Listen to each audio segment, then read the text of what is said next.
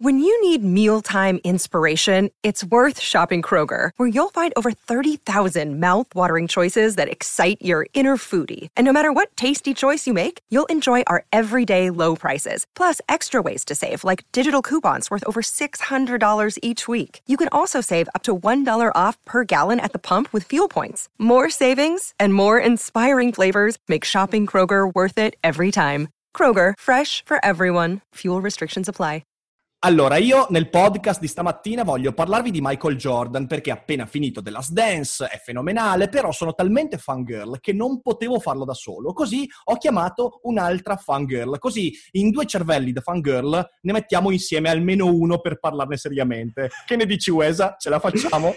sì, sì, sì, non so che cervello mettiamo insieme, sinceramente. Non credo un cervello particolarmente brillante, però penso, penso che possiamo fangirlare insieme. Sì, Dai. sì. Proviamoci allora un bel daily cogito di fangirlismo su Michael Jordan, come sempre, dopo la sigla.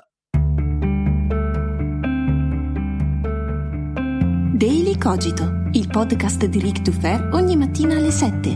L'unica dipendenza che ti rende indipendente.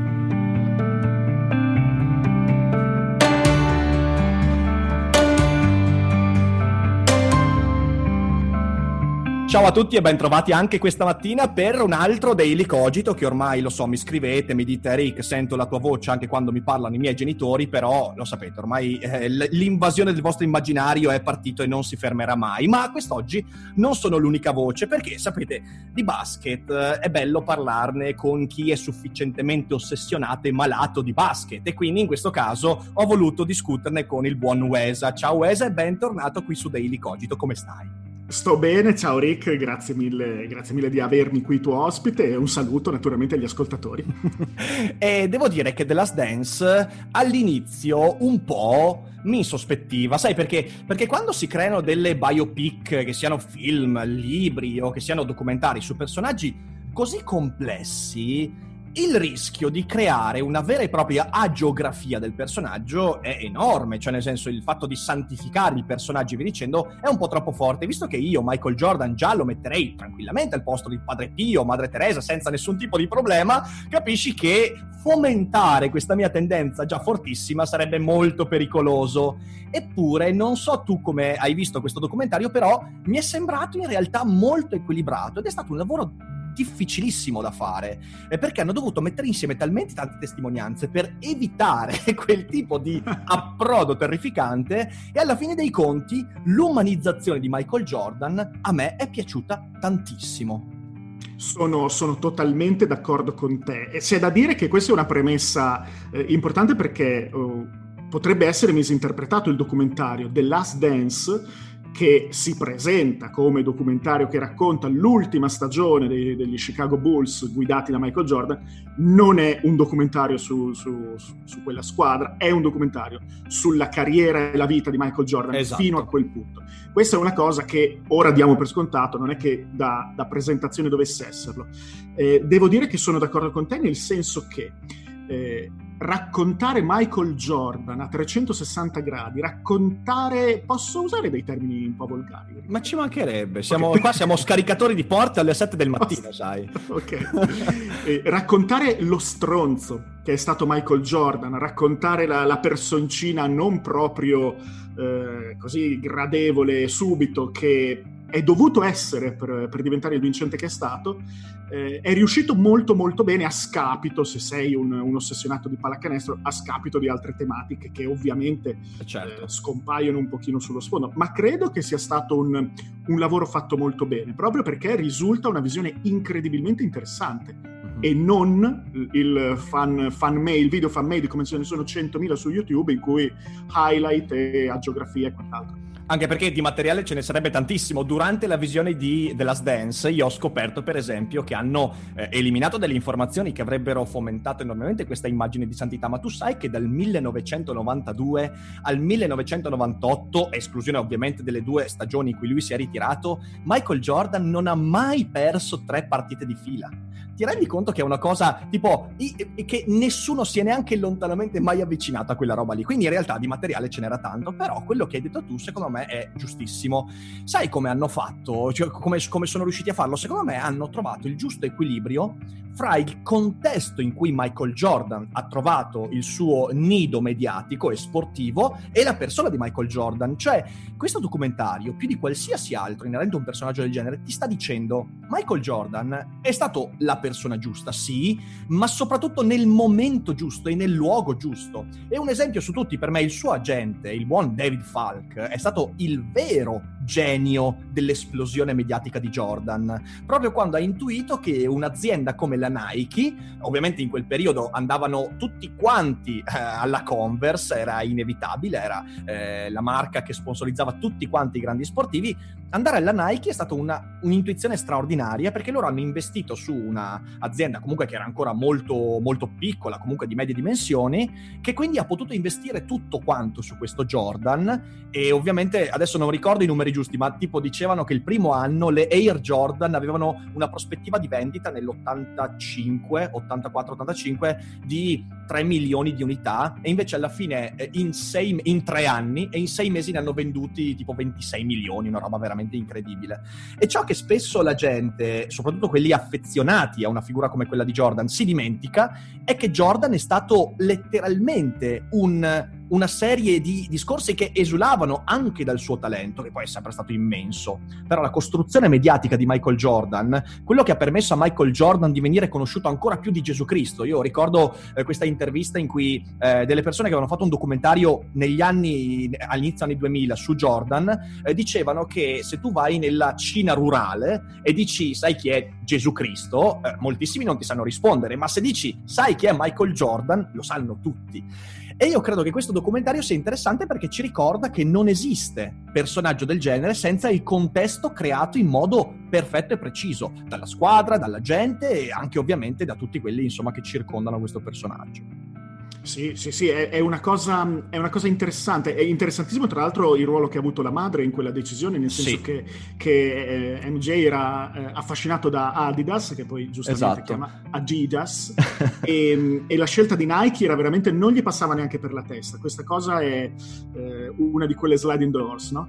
Eh, devo dire che in generale questo documentario eh, potrà sembrare paradossale, ma mi ha sia elevato che fatto ridimensionare Michael Jordan, perché gli ha dato talmente tanto contesto che tu capisci che nessuno vince da solo, nessuno costruisce una carriera del genere da solo fuori dal campo e riesci veramente a capire anche come le cose gli si sono incastrate a dovere. Naturalmente tutto intorno a un motore eh, competitivo, instancabile e ossessivo e al limite della, della pazzia che era, che era MJ che eh, ha propiziato tutto questo. Però eh, davvero ho finito il documentario pensando, e in questo è proprio il contrario della geografia, ho finito il documentario pensando, era solo un essere umano, mm-hmm. eh, incredibilmente dotato, eh, un, po', un, po', fuori no, da, di testa. un po' fuori dagli schemi, sì, sicuramente. Decisamente fuori dagli schemi, ma ehm, molto fragile, molto bisognoso degli altri, interessante come il dramma della scomparsa del padre lo porti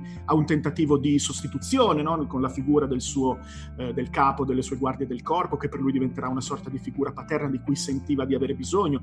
Insomma, c'è una umanizzazione che non è un tentativo patetico di eh, raccontare un eroe, uh-huh. ma è veramente un ridimensionamento della figura mitica per eh, fare capire che cosa si nasconde dietro queste eh, iperboli, no?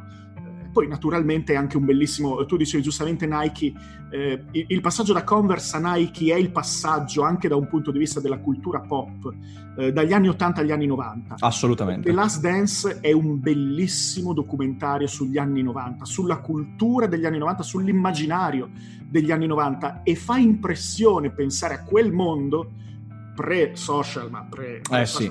parecchio, come in realtà ovviamente avesse i suoi modi e i suoi linguaggi per creare le sue super icone. Eh, quindi è molto molto interessante. Come, come, saprai benissimo, sarà successo anche a te, tantissimi ragazzi in questo, in questo, periodo che lo stanno guardando, non interessati al basket o che non sanno nulla di, di basket, no? eh, lo, lo, stanno apprezzando tantissimo, proprio perché ha, ha un interesse che va molto al di là eh, del, della pallacanestro, che alla fine sono quegli highlight, sono quei momenti in cui tu capisci che c'è sta gente che era molto forte, che tendenzialmente vinceva, ok?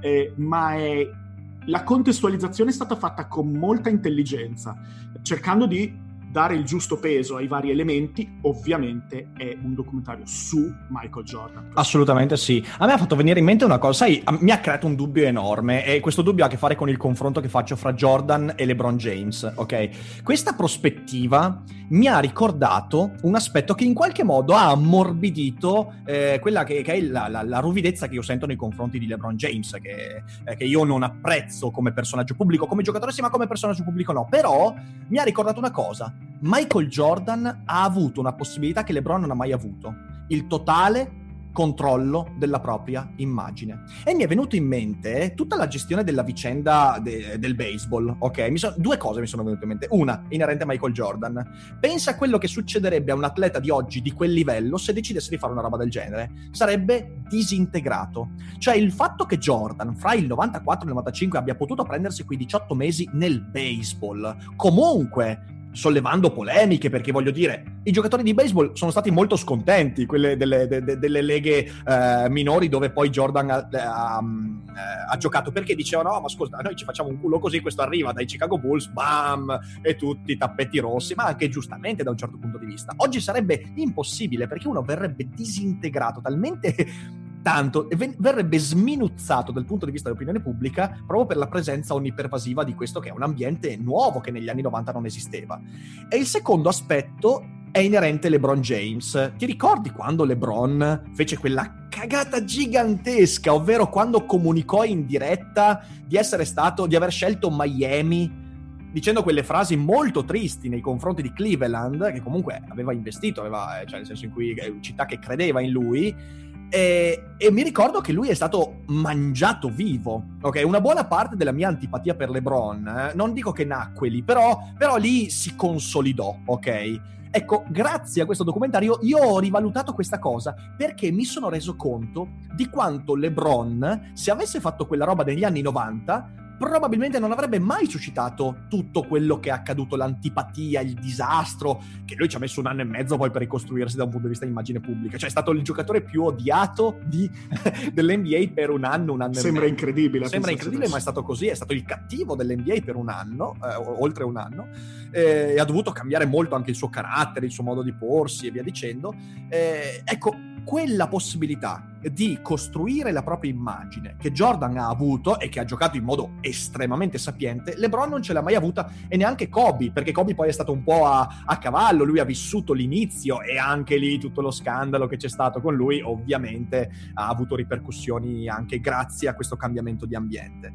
Perciò questo, questo è un documentario che ha funzionato perché mi ha cambiato l'idea intorno a tantissimi fenomeni non direttamente collegati a Michael Jordan. Sono, sono, totalmente d'accordo con te. Anch'io ho pensato a LeBron ininterrottamente guardando questo documentario sì. eh, e c'è da dire che Michael Jordan ovvi- ovviamente ha vissuto quella che per la sua epoca era la massima quantità di stress possibile per un, un giocatore così esposto. Naturalmente va eh, rapportata alla sua epoca, però effettivamente sì, avendo un, un potere registico eh, su, questa, su questa pressione. Eh, c'è da dire che per quanto riguarda LeBron James, eh, guarda, io sono mm, team Jordan tutta la vita, fra, fra Jordan e LeBron metterò sempre prima Jordan. De- devo dirti la verità, sono anche team Kobe fra Kobe e LeBron. Eh, però ti sembrerà paradossale, io ho rivalu- ho, devo, co- devo confessarti che ho finito The Last Dance e LeBron James, giocatore di pallacanestro, mi è salito perché ho, vi- ho, visto i limiti di Michael Jordan. Ah, ok, sì, sì. Inarrivabile, fortissimo, eccetera, eccetera, mai sottovalutare il difensore che è stato, tu- tutti lo sappiamo. Ma la squadra che gli è stata costruita intorno i giocatori su cui ha potuto contare, tra cui il, lo sbertucciato Horace Grant, che è quasi un personaggio che viene letteralmente umiliato in questo documentario, che insomma qualcosina di buono per i Bulls l'ha Qualcosa l'ha fatto, esatto. Ecco, eh, insomma, anche Scottie Pippen in realtà non esce benissimo da questo documentario, è molto discutibile come viene raccontato Scottie Pippen, ma a, al di là di tutto questo, eh, mi vengono in mente certe squadre che LeBron James ha portato in finale, eh, penso ai Cleveland Cavaliers eh sì, certo. che, che, era rimasto solo della vedova o i primi Cleveland Cavaliers che presero lo, lo sweep da, dagli Spurs eccetera mi viene veramente da dire che in effetti LeBron James ha dovuto produrre degli sforzi erculei, no? Come mm-hmm. giocatore di pallacanestro, che credo che Jordan non sarebbe stato capace di produrre. In questo senso, questo documentario, secondo me, esalta la figura di, involontariamente, di riflesso, la figura di un LeBron James come veramente eh, il giocatore tutto fare che è davvero mezza squadra. Mm-hmm. E a mio avviso, invece, fa una cosa che anche questa non mi sarei mai aspettato, che ho rivalutato tantissimo in Michael Jordan, il teammate.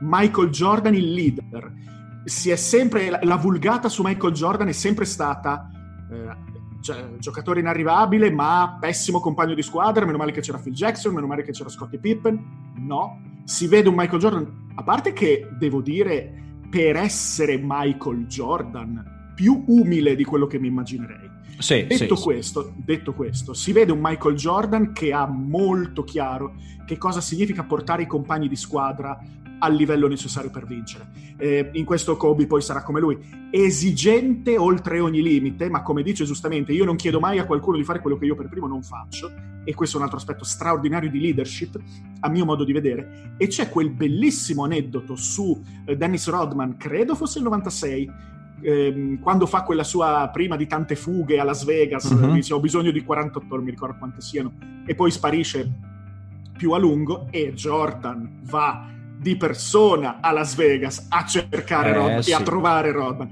Questo in realtà è molto bello perché così come eh, viene fuori il fatto che Michael Jordan è stato comunque un giocatore che non vince da solo, come nessun giocatore mai vince certo, da solo, certo. allo stesso modo è stato un grande leader di una squadra ed è bellissimo Rick, sono veramente curioso di sapere cosa ne pensi, eh, l'aneddoto di Steve Kerr del, del, del, um, come si dice, del barile con i, i, ricordi bruciati, quell'elaborazione del lutto e Jordan poeta, no? Qua, eh. cosa, cosa, non daremmo per leggere la poesia Mamma bruciata mia. di Michael Jordan? Mamma mia, veramente, cosa, veramente, veramente. È è cosa, sai, sai, dove si trova la poesia bruciata di Michael Jordan? Nella valigetta di Fight Club. Cioè, è, quella, è, è quello, è quello. Cioè, c'era la poesia di Jordan nella valigetta di Fight Club. E... Eh, sì, eh, guarda, l'umanità che traspare a me è piaciuta. Poi hanno fatto anche bene a mettere in mezzo delle, delle eh, moltissimi aneddoti personali, ovviamente la morte del padre, eh, poi il modo in cui ha vissuto l'infortunio, molto umano, sai perché mi ricordo, mi, eh, eh, mi ha ricordato una cosa mia, io quando mi, so, sono rotto il ginocchio a livelli un po' più bassi di Jordan, ok? Cioè nel senso ero nella, nelle giovanili di, di, di qui, quando mi sono rotto il ginocchio io avevo tipo otto mesi di convalescenza dopo, dopo l'operazione operazione, ok? Io avevo un ginocchio bionico, mi hanno cambiato tutti quanti i legamenti, eh, beh, è sparito il menisco e via dicendo. Eh, io ho ricominciato ad allenarmi dopo tre mesi e mezzo, di nascosto da tutti quanti. Eh, quindi quando, quando, ho visto quella cosa lì ho detto, che pazzo, ma tu immaginati, questo si rompe il piede, gli danno sei mesi di convalescenza, lui dopo due mesi e mezzo comincia a riallenarsi, mettendo a rischio tutta la sua carriera. Cioè tu immaginati se qualcosa fosse andato storto lì, sarebbe cambiata la, la, la storia della pallacanestro e dello sport in generale. Tutto sarebbe eh, cambiato. Quindi totalmente pazzo lui, totalmente pazzo e quella pazzia poi l'ha riversata anche sui compagni perché, ripeto, era al netto poi dell'umanità di tutto, però era veramente una persona intrattabile. C'è un aspetto che mi, piace, mi è piaciuto molto. Quando lui a un certo punto sul divano, eh, mi sembra fosse il 97, lui dice, cioè io non ne posso più, non ne posso più perché tutti quanti mi guardano e dicono, cazzo vorrei essere Michael Jordan per un giorno. Eh sì, per un giorno sì ma fallo per tutto l'anno. Tu Fatto, esci in strada per tutto l'anno, vai nelle conferenze per tutto l'anno, esci dallo spogliatoio per tutto l'anno e vieni fermato, fermato, fermato da tutti quanti, riconosciuto da tutti. Il peso della popolarità. E questo, questo magari sarebbe un argomento interessante da discutere in, una, in, in un secondo momento perché mi ha fatto venire in mente quanto è cambiata la figura dell'influencer dagli anni 90 agli anni di oggi. Perché Michael Jordan era letteralmente l'influencer che aveva a che fare con una opinione pubblica ancora estremamente estremamente infantile, l'opinione pubblica che pende dalle labbra, che comunque fruisce di, mentre LeBron James, tanto per non a, a, un, a un confronto, è l'influencer che vive di un'opinione pubblica che produce continuamente contenuti, cosa che Jordan non ha vissuto. Giusto. E quindi questa cosa qua, io eh, qualche, qualche, mese fa su Daily Cogito ho, ho, ho detto la frase, cioè l'influencer in realtà non è colui che influenza oggi, è colui che viene influenzato maggiormente, cioè è colui che subisce l'influenza perché oggi tutti quanti tutti producono contenuti. E eh, se Jordan con quell'opinione pubblica ha detto non ne posso più, veramente io mi metto nei panni di un giocatore poi che sia LeBron James, che sia uh, Westbrook, che sia Harden, che viva i tempi di YouTube poi. Tu pensa alla quantità di video che vengono prodotti su YouTube a riguardo di quello di quell'altro. Io in questi giorni mi sono spulciato un po' i canali americani, soltanto americani che parlano di giocatori singoli. Ho scoperto che praticamente per ogni giocatore più importante c'è un canale YouTube di gente che commenta tutto quello che quella persona fa, come Però. si allena. È incredibile, insostenibile e non so veramente dove potrebbe portare questa cosa, perché io credo che, credo che l'implosione personale o uno diventa letteralmente un supereroe delle, dell'opinione pubblica e riesce a resistere a ogni cosa, altrimenti prima o poi sì, poi se, testa, Uesa. Secondo me tu, tu, hai due esempi veramente... Eh, a parte che è interessante notare come Michael Jordan, che naturalmente da Nike e anche dalla Lega stessa aveva la necessità di mostrare l'immagine, no? Mm-hmm. Be like Mike, tutte sponsorizzazioni e quant'altro, che non sentiva sua. Infatti lui lo dice, io un role model mai nella vita, no? Uh-huh. E, mm, quando Michael Jordan in realtà è uno schietto stronzo competitivo, ok? E dall'altro lato oggi hai un LeBron James che invece è il classico tizio che vuole fare il presidente, che è attento a tutto in modo maniacale per sembrare perfetto eh, che in realtà fa, lo fa di mestiere oramai certo. l'influencer, certo. no? eh sì. eh, però hai anche l'esempio di un Kevin Durant, che invece, è, come si dice, no? la pelle sottile, thin skin, no? E invece è uno che si fa gli account fake per rispondere ai troll e va nelle polemiche con, con, gli ultimi degli stronzi, no? Che, che, sono solo dei provocatori e lui è peggio di loro, eccetera. Quindi hai due esempi veramente diversi di un LeBron che ha veramente la visione di lungo periodo. Cioè, io, ci, mm-hmm. io ci credo quando dicono che LeBron vuole fare il presidente. Mm-hmm. Cioè, lui, ve- lui, è già un politico, parla già politichese. È vero, è vero. È già eh, totalmente immerso in una sfida che lui, lui, non sta giocando contro i suoi contemporanei. Cestisticamente sta giocando contro Jordan e Magic e compagnia. E da un punto di vista dell'immagine è già proiettato al post-basket da un pezzo, a mio modo di vedere. La cosa interessante è come Jordan fosse eh, schiacciato da questo Jordan ha sempre avuto mh, una, un egoismo affarista eh, palesato dalla sua celebre frase, no? anche i repubblicani comprano le sneakers, che è una frase stupenda, in realtà eh, la trovo geniale a suo modo, e al tempo stesso il fatto di essere una persona totalmente disinteressata dalla sua figura politica, anche nel vero senso della parola. No? C'è la famosa storia di quel candidato democratico del North Carolina, per cui lui non si espresse perché anche i repubblicani comprano le scarpe. E quindi è un contrasto eh, molto molto forte. In questo senso LeBron è il giocatore ideale di quest'epoca. Eh, Michael Jordan è stato molto schiacciato psicologicamente. In, è pazzesco come in dieci... In, ovviamente ha schiacciato psicologicamente gli avversari sul campo, ma è incredibile come in dieci puntate di documentario, cazzo, un documentario su Michael Jordan, quanti burnout di Michael Jordan abbiamo visto? Oh, mamma mia, sì. sì tantissimi. Sì. È totalmente finito nel 93, totalmente finito. Nel 97 e nel 98 non ce la fa più. È, eh, è, interessantissima questa cosa. Chiaro che ne ha passate di tutti i colori, la perdita del padre e quant'altro. Eh, però è, è, interessante come eh, la sua lungimiranza da un punto di vista affaristico con il manager e tutto quanto, che gli hanno fatto fare i sacrifici giusti per diventare una persona che oggi vale più di 2 miliardi di dollari, ok? Uh-huh. Eh, gli si è costata da un punto di vista emotivo e in realtà quando si dice, sai la classica, il classico discorso, se MJ non si fosse ritirato ne vincevano 8 perché quei due anelli dei Rockets sicuramente se li portavano a casa i Bulls eh sì, oh, i, dubbi, i, dubbi, ci sono. Ma ci non sono. lo so, magari non quei due, chiaro, cambiava tutto, ma io i Bulls a durare otto anni così, Jordan a durare otto anni così, ma non, ma non, esiste, non esiste. In realtà la pausa del baseball è stata quasi provvidenziale per lui. Sì, sì, sono, sono, sono molto d'accordo. È, è, proprio questo, guarda, la cosa che mi è piaciuta tanto è stata quella, il, l'abbassamento della figura mitologica di Michael Jordan eh, in realtà questo è un, è un, documentario che contraddice una cosa che spesso in realtà, perché so che anche te l'hai detta, cioè è meglio non conoscere i propri idoli, ok? eh, mi è capitato di dirlo varie volte e ho sentito anche tu che la pronunciavi questa frase. In realtà questo documentario ti dice no, guarda che è meglio conoscerli. Se sei pronto a capire che in realtà il tuo idolo non esiste, cioè non esiste Michael Jordan inteso in senso mitologico. Il Michael Jordan che vedi soltanto negli highlights. No, esiste un Michael Jordan che a fianco di tutto questo ha dovuto pagare dei prezzi. E quei prezzi sono i burnout, sono eh, la, la, perdita del padre, sono la, la, gesti- la, mala gestione dell'opinione pubblica e via dicendo. Eh, e credo che sia, sia, una lezione importante che va al di là poi della pallacanestro. Questa è la cosa che mi porto veramente a casa. E poi mi porto a casa un'altra cosa, ovviamente non si può non parlare della, della, della nostalgia incredibile. Tu renditi conto che, eh, magari questo te l'ho già detto, io eh, nel 98, quando avevo, nel 97 anzi, quando avevo 10 anni, eh, abitando in provincia di Vicenza, captavamo in totalmente bianco e nero, senza audio, però il canale della base americana di Aviano, ok? E quindi io in bianco e nero, senza audio, mi sono visto tutte le finali, eh, Bulls, eh, la prima con, con gli Utah Jazz, e mi ricordo che c'era mia madre che voleva stare eh, sveglia insieme a me perché non si fidava. Cioè, poi quella era l'epoca in cui se cambiavi canale trovavi le donne nude nella TV via cavo, giustamente. Quindi non si fidava di me, anche se avevo dieci anni, eh, cioè mi, forse mi pensava più precoce di quanto effettivamente fossi. Eh, in realtà stravedevo, cioè la, la, mia unica pornografia era quella di Michael Jordan, ovviamente. Quindi non avrei mai cambiato canale anche se avessi trovato, ma che ne so, le cose più impensabili eh, su, su Telearena.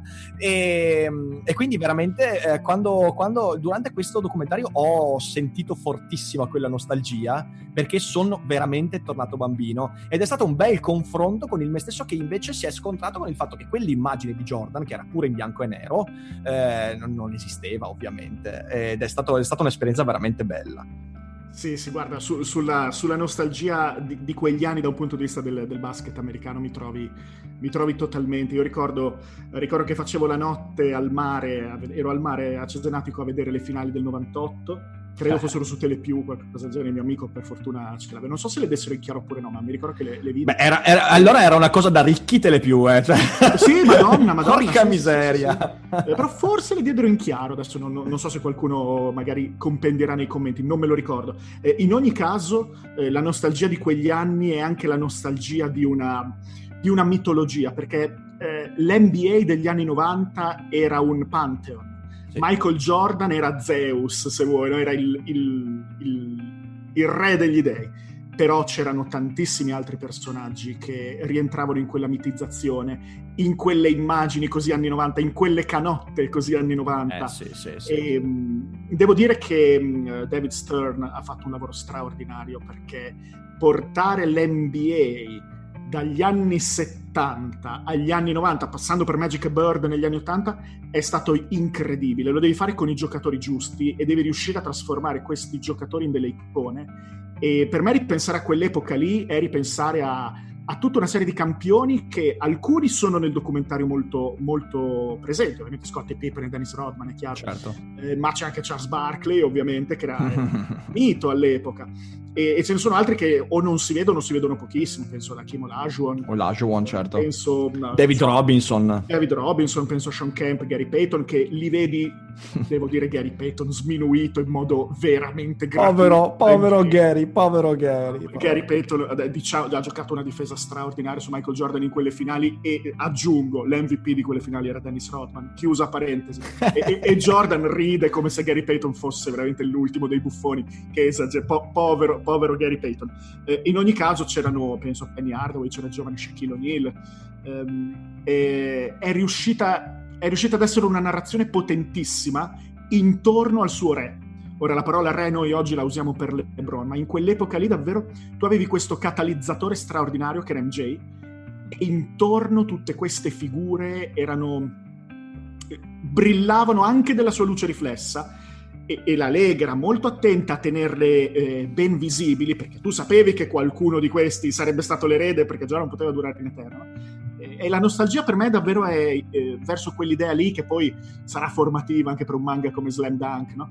Eh, quell'idea che, che, che, che eh, sì, eh, sì, è esattamente, esattamente quello. Tra cui Patrick Ewing, no? Ehm, e niente, era un, come dicevi te, una comunicazione ingenua, assorbita molto passivamente. Eh, filtratissima quindi all'origine. Sì, è una nostalgia, la nostalgia di, di quell'epoca è una nostalgia di, una, di, un mondo della comunicazione incredibilmente meno stressante, eh, incredibilmente meno partecipa, partecipato, eh, di, di, puro, puro, puro intrattenimento. Mm. Pensa a te, pensa a te qua due, due, due, sedicenti o detti dagli altri influencer che dicono era meglio quando non c'erano gli influencer, porca miseria, porca miseria. I cambiamenti della, eh, della generazione dei contenuti creati dagli utenti, fantastico, fantastico. Eh, sì, sì, devo dire che infatti io eh, adesso sai c'è l'esplosione della, de, degli anni 80, anni 80 di qua, anni 80 di là, però in realtà sarà che ci siamo cresciuti, in realtà io gli anni 80 li ho vissuti in modo molto inconsapevole e gli anni 90 in realtà sono stati, sono stati meravigliosi. Magari tornerà la nostalgia degli anni 90, come diceva J-Ax, vecchio album. Ma... L'album cos'era? Così com'è la canzone così 2030. Com'è. Tanta nostalgia degli anni 90, quando il mondo era l'arca, noi eravamo Noè. Era difficile, ma possibile. non si sapeva ancora il dove, il come, ma si sapeva ancora perché. Guarda, la so ancora tutta memoria. Wesa, ti dico, io questo pezzo non lo taglio dal Daily Cogito, mi prenderanno per il culo, io ne andrò orgoglioso perché a differenza di Michael Jordan la pressione dell'opinione pubblica la so gestire bene. Grande, grande Rick. Guarda Wes, mi ha fatto tanto piacere chiacchierare. Voi che ci avete ascoltato, eh, mi raccomando, guardatelo. Cioè, secondo me va visto anche da chi non conosce Michael Jordan. Cioè, non, non, è, non, è, un documentario che possa piacere soltanto a chi ne sa di basket, di NBA. Secondo me è un documentario che può dare tanto anche a chi eh, magari ha sentito parlare solo di Jordan per, per, per, per sentito dire. O, eh, quindi, insomma, guardate guardatelo perché può insegnare tanto. Hai qualcosa da aggiungere su questo documentario? A proposito del fatto che lo consigli, non deve essere visto come un entry level per appassionarsi di NBA, cioè può essere ah, visto ah, no. da chi non gliene importa niente di NBA e a cui continuerà a non importare nulla. È davvero interessante come testimonianza di un'epoca, secondo me. Sì, sì, sono d'accordissimo. Quindi guardatelo, mi raccomando, e poi scrivetemi sui vari social o anche a Wesa cosa ne pensate, se siete d'accordo con quello che abbiamo detto. E direi che per oggi ci siamo, quindi grazie mille Wesa per la chiacchierata. Grazie Peric. E voi passate una buona giornata e come sempre non dimenticate che non è tutto noia ciò che pensa. Alla prossima. Vacanze in Sicilia o in Sardegna? Con i traghetti GNV porti tutto quello che vuoi, ti rilassi fino a destinazione e se prenoti entro il 14 maggio, posto ponti a partire da 33 euro. Non c'è modo migliore per andare in vacanza. Scopri i dettagli su gnv.it. Offerta valida sulle linee Napoli-Palermo e Genova-Olbia, 10.000 posti disponibili.